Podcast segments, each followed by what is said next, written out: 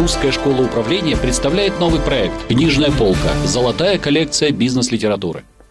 Добрый день, в эфире программа «Книжная полка» и я ее ведущая Анна Авраменко. И сегодня мы с экспертом по коммерческой недвижимости, бизнес-тренером, преподавателем Русской школы управления Антоном Реутовым обсуждаем книгу «Критическая цепь» Ильяху Голдрата. Антон, здравствуйте. Добрый день. Как известно, во всех своих книгах Голдрат дает простые и понятные ответы на вопросы, которые ставит ежедневная практика управленцев. А вот вас лично чем заинтересовала эта книга? Меня эта книга заинтересовала своей практической применимостью, потому что на сегодняшний день при огромном количестве бизнес-литературы, прочитав очередную В ней можно книгу, утонуть. Да, мне можно утонуть. Прочитав очередную книгу, ты жалеешь о потраченных нескольких часах. И я всегда книгу стараюсь читать с ручкой и карандашом, чтобы какие-то вещи выписывать. Не очень люблю электронный формат.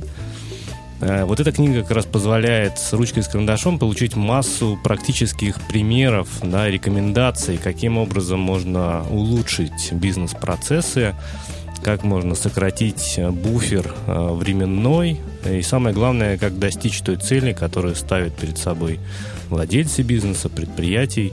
Вот, наверное, в этом. То есть практическая применимость и очень конкретные, подробные и простые, самое главное, примеры. А как вы считаете, для кого она будет полезна в первую очередь? А я думаю, что она будет полезна широкому кругу читателей, потому что, э, ну, я приведу простой пример. Да?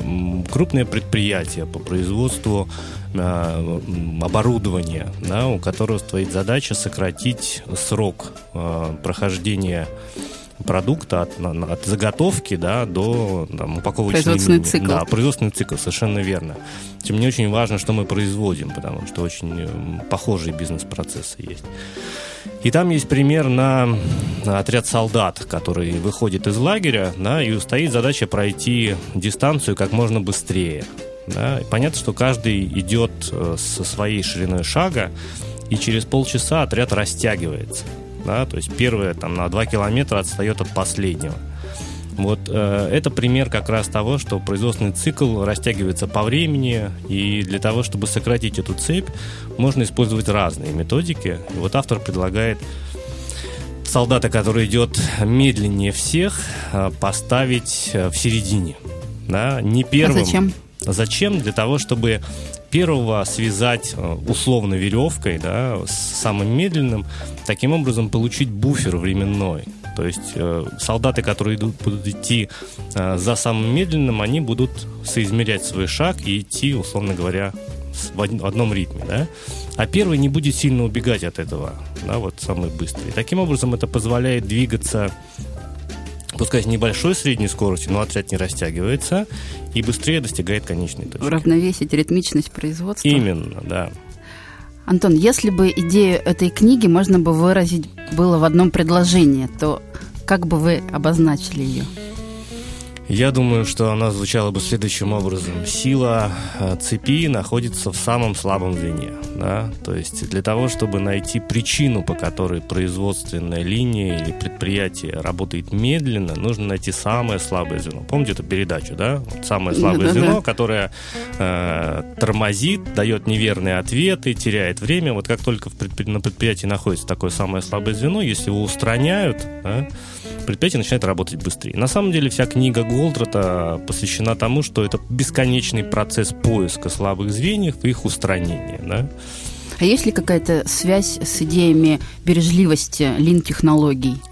Есть, потому что... Потому что это сейчас очень актуально на производственных предприятиях, и многие непроизводственные предприятия внедряют идеи бережливого офиса. Да-да-да, есть, есть идея, потому что на самом деле а, производственное предприятие – это несколько циклов а, выпуска продукции, и а, вот опять-таки в книге Голода есть пример, когда у станка скопилось огромное количество заготовок, да, то есть это потраченные деньги на материал, на заработную плату сотрудника, и они просто лежат. День, два, да, неделя. То есть о каком бережливом производстве можно говорить, если это видно, что это самое слабое звено. Да? То есть вот станок, который работает, а потом его останавливает, переналаживают. И вот на самом деле таких примеров очень много в книге, которые позволяют посмотреть, вот чем еще ценность этой книги, она позволяет посмотреть э, под другим углом, с простыми подходами на, на, свой, на, свой, на свой бизнес, на свое производство, на э, свои технологии, которые э, на рынке происходят. Книга написана в формате бизнес-романа. А вот ваше мнение, это помогает лучше понять тему или наоборот отвлекает? А, читается она очень легко. Да, потому что там живые диалоги, там реальные ситуации, там реально на совещаниях, э, знаете, там козла отпущения ищут, да, mm-hmm. и все понимают, что на самом деле... Разборы. Да, разбор полетов, то есть все понимают, что как бы здорово ты не руководил предприятием, всегда есть акционер, который будет недоволен, да, всегда есть политика и всегда есть э, экономика, да? Вот. Чем еще интересна эта книга, чем она меня увлекла, там используется, там главный герой использует э, так называемый метод Сократа, да, то есть метод э, подразумевает, что мы постоянно задаем огромное количество вопросов. А зачем это делается? А почему э, станок 2 стоит за станком номер 7? А почему их нельзя переставить местами?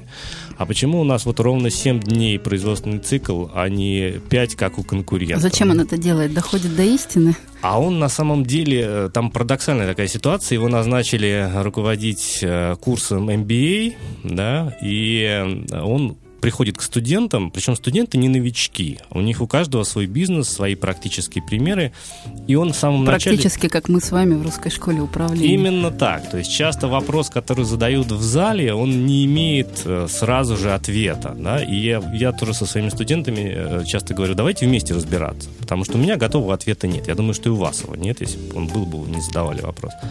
И вот этот метод Сократа, когда задать правильный вопрос в нужное время важнее, чем получить ответ. Да? Когда человек задумывается, говорит, стоп, стоп, стоп. А я так не, я вот не думал так, что здесь надо вот именно так вопрос поставить. Ну, что так, э, так скажем, сломать линейность мышления. Да? То есть задать вопрос, который задают часто пятилетние дети. Там, Папа, зачем ты ходишь на работу?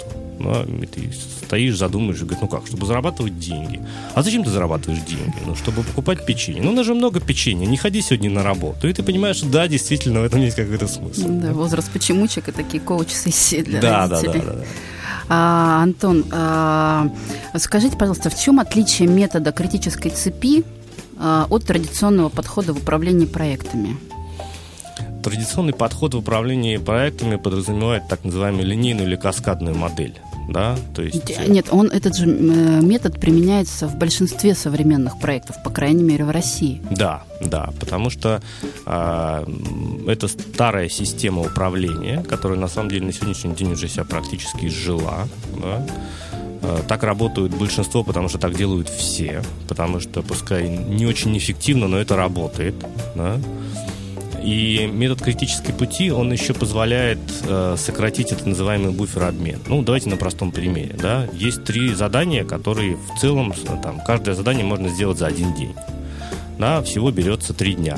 Да? Если сотруднику спросить, сколько у него уйдет на исполнение этого задания, он так подумает, если это опытный сотрудник, он скажет, ну, дня три. Да?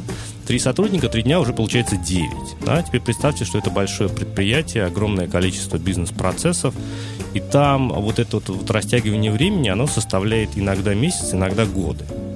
Вот, кстати, пример там разобран. Управленческие пробуксовки. Да, пример компании Генмодем там разобран. У нее производственный цикл от начала до конца это два года. При том, что через 6 месяцев продукция, которую они выпускают, устаревает, потому что выходят новые конкурентные образцы. И вот они не знают, что с ним делать. Да, и вот метод критического пути, он позволяет этот буфер обмена сократить, да, при этом без потери качества, без потери понимания, что мы хотим получить в итоге, и добиться конечного результата. Ну, вообще в книге очень много практических примеров, да, а вот производится ли в, в рамках книги разбор вот такой детальный а, с точки зрения управления, с точки зрения экономики, может быть, финанализа какой-то ситуации? А, производится, так скажем, там очень хорошо прописана технология задавания вопросов, да, и, и чтобы не дать возможность э, человеку, которого вы ее задаете, уходить в сторону, да, то есть там постоянно автор возвращается к тому, а зачем, что мы хотим? Мы хотим быстрее выпускать продукцию или зарабатывать больше денег? А с какой целью он это делает? Чтобы снизить риски? Э, риск-анализ таким образом проводится? А, во-первых, да, риск-анализ, а во-вторых, чтобы постоянно вот эти вот дискуссии, многочасовые совещания возвращать в начальную точку. Зачем мы собрались, что мы хотим? Потому что там есть пример, а, один из сотрудников говорит, давайте мы купим новое оборудование. Оно позволит нам там, на, на 5% сократить временные потери. И кто-то из участников этой дискуссии говорит, а зачем? У нас цель сократить на 5%? Нет, у нас цель выпускать больше продукции и зарабатывать больше денег. Поэтому покупка оборудования не изменит общей картины. То есть мы можем сделать упаковку еще красочнее, но она не позволит нам продавать больше, потому что мы не будем упаковывать ровно то количество продукции, которое мы выпускаем. То есть такие идеи целеполагания, да? Да, да. Практически. Да. Антон, скажите, пожалуйста, вот по вашему мнению, как э, бизнес-тренера, да, как эксперта, э, для каких проектов эта книга будет полезна в первую очередь, более полезна?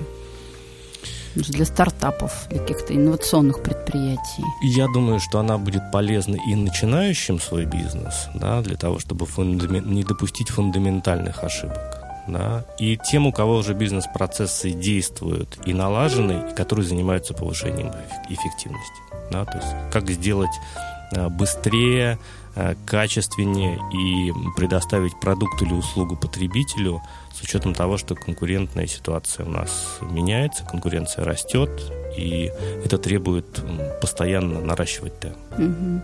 Антон, вот согласитесь, что многие идеи Голдрата в управлении считаются новаторскими, даже откровенно новаторскими. Вот вы как практик э, какие-то из них используете в своей ежедневной работе? Если да, то можете ли примеры какие-то привести? Да, на самом деле у Голдрата очень много идей, которые разбросаны по книге, да, которые встречаются в, и в начале, и в середине, и в конце. И вот этот вот формат э, бизнес-литературы, да, вот это вот...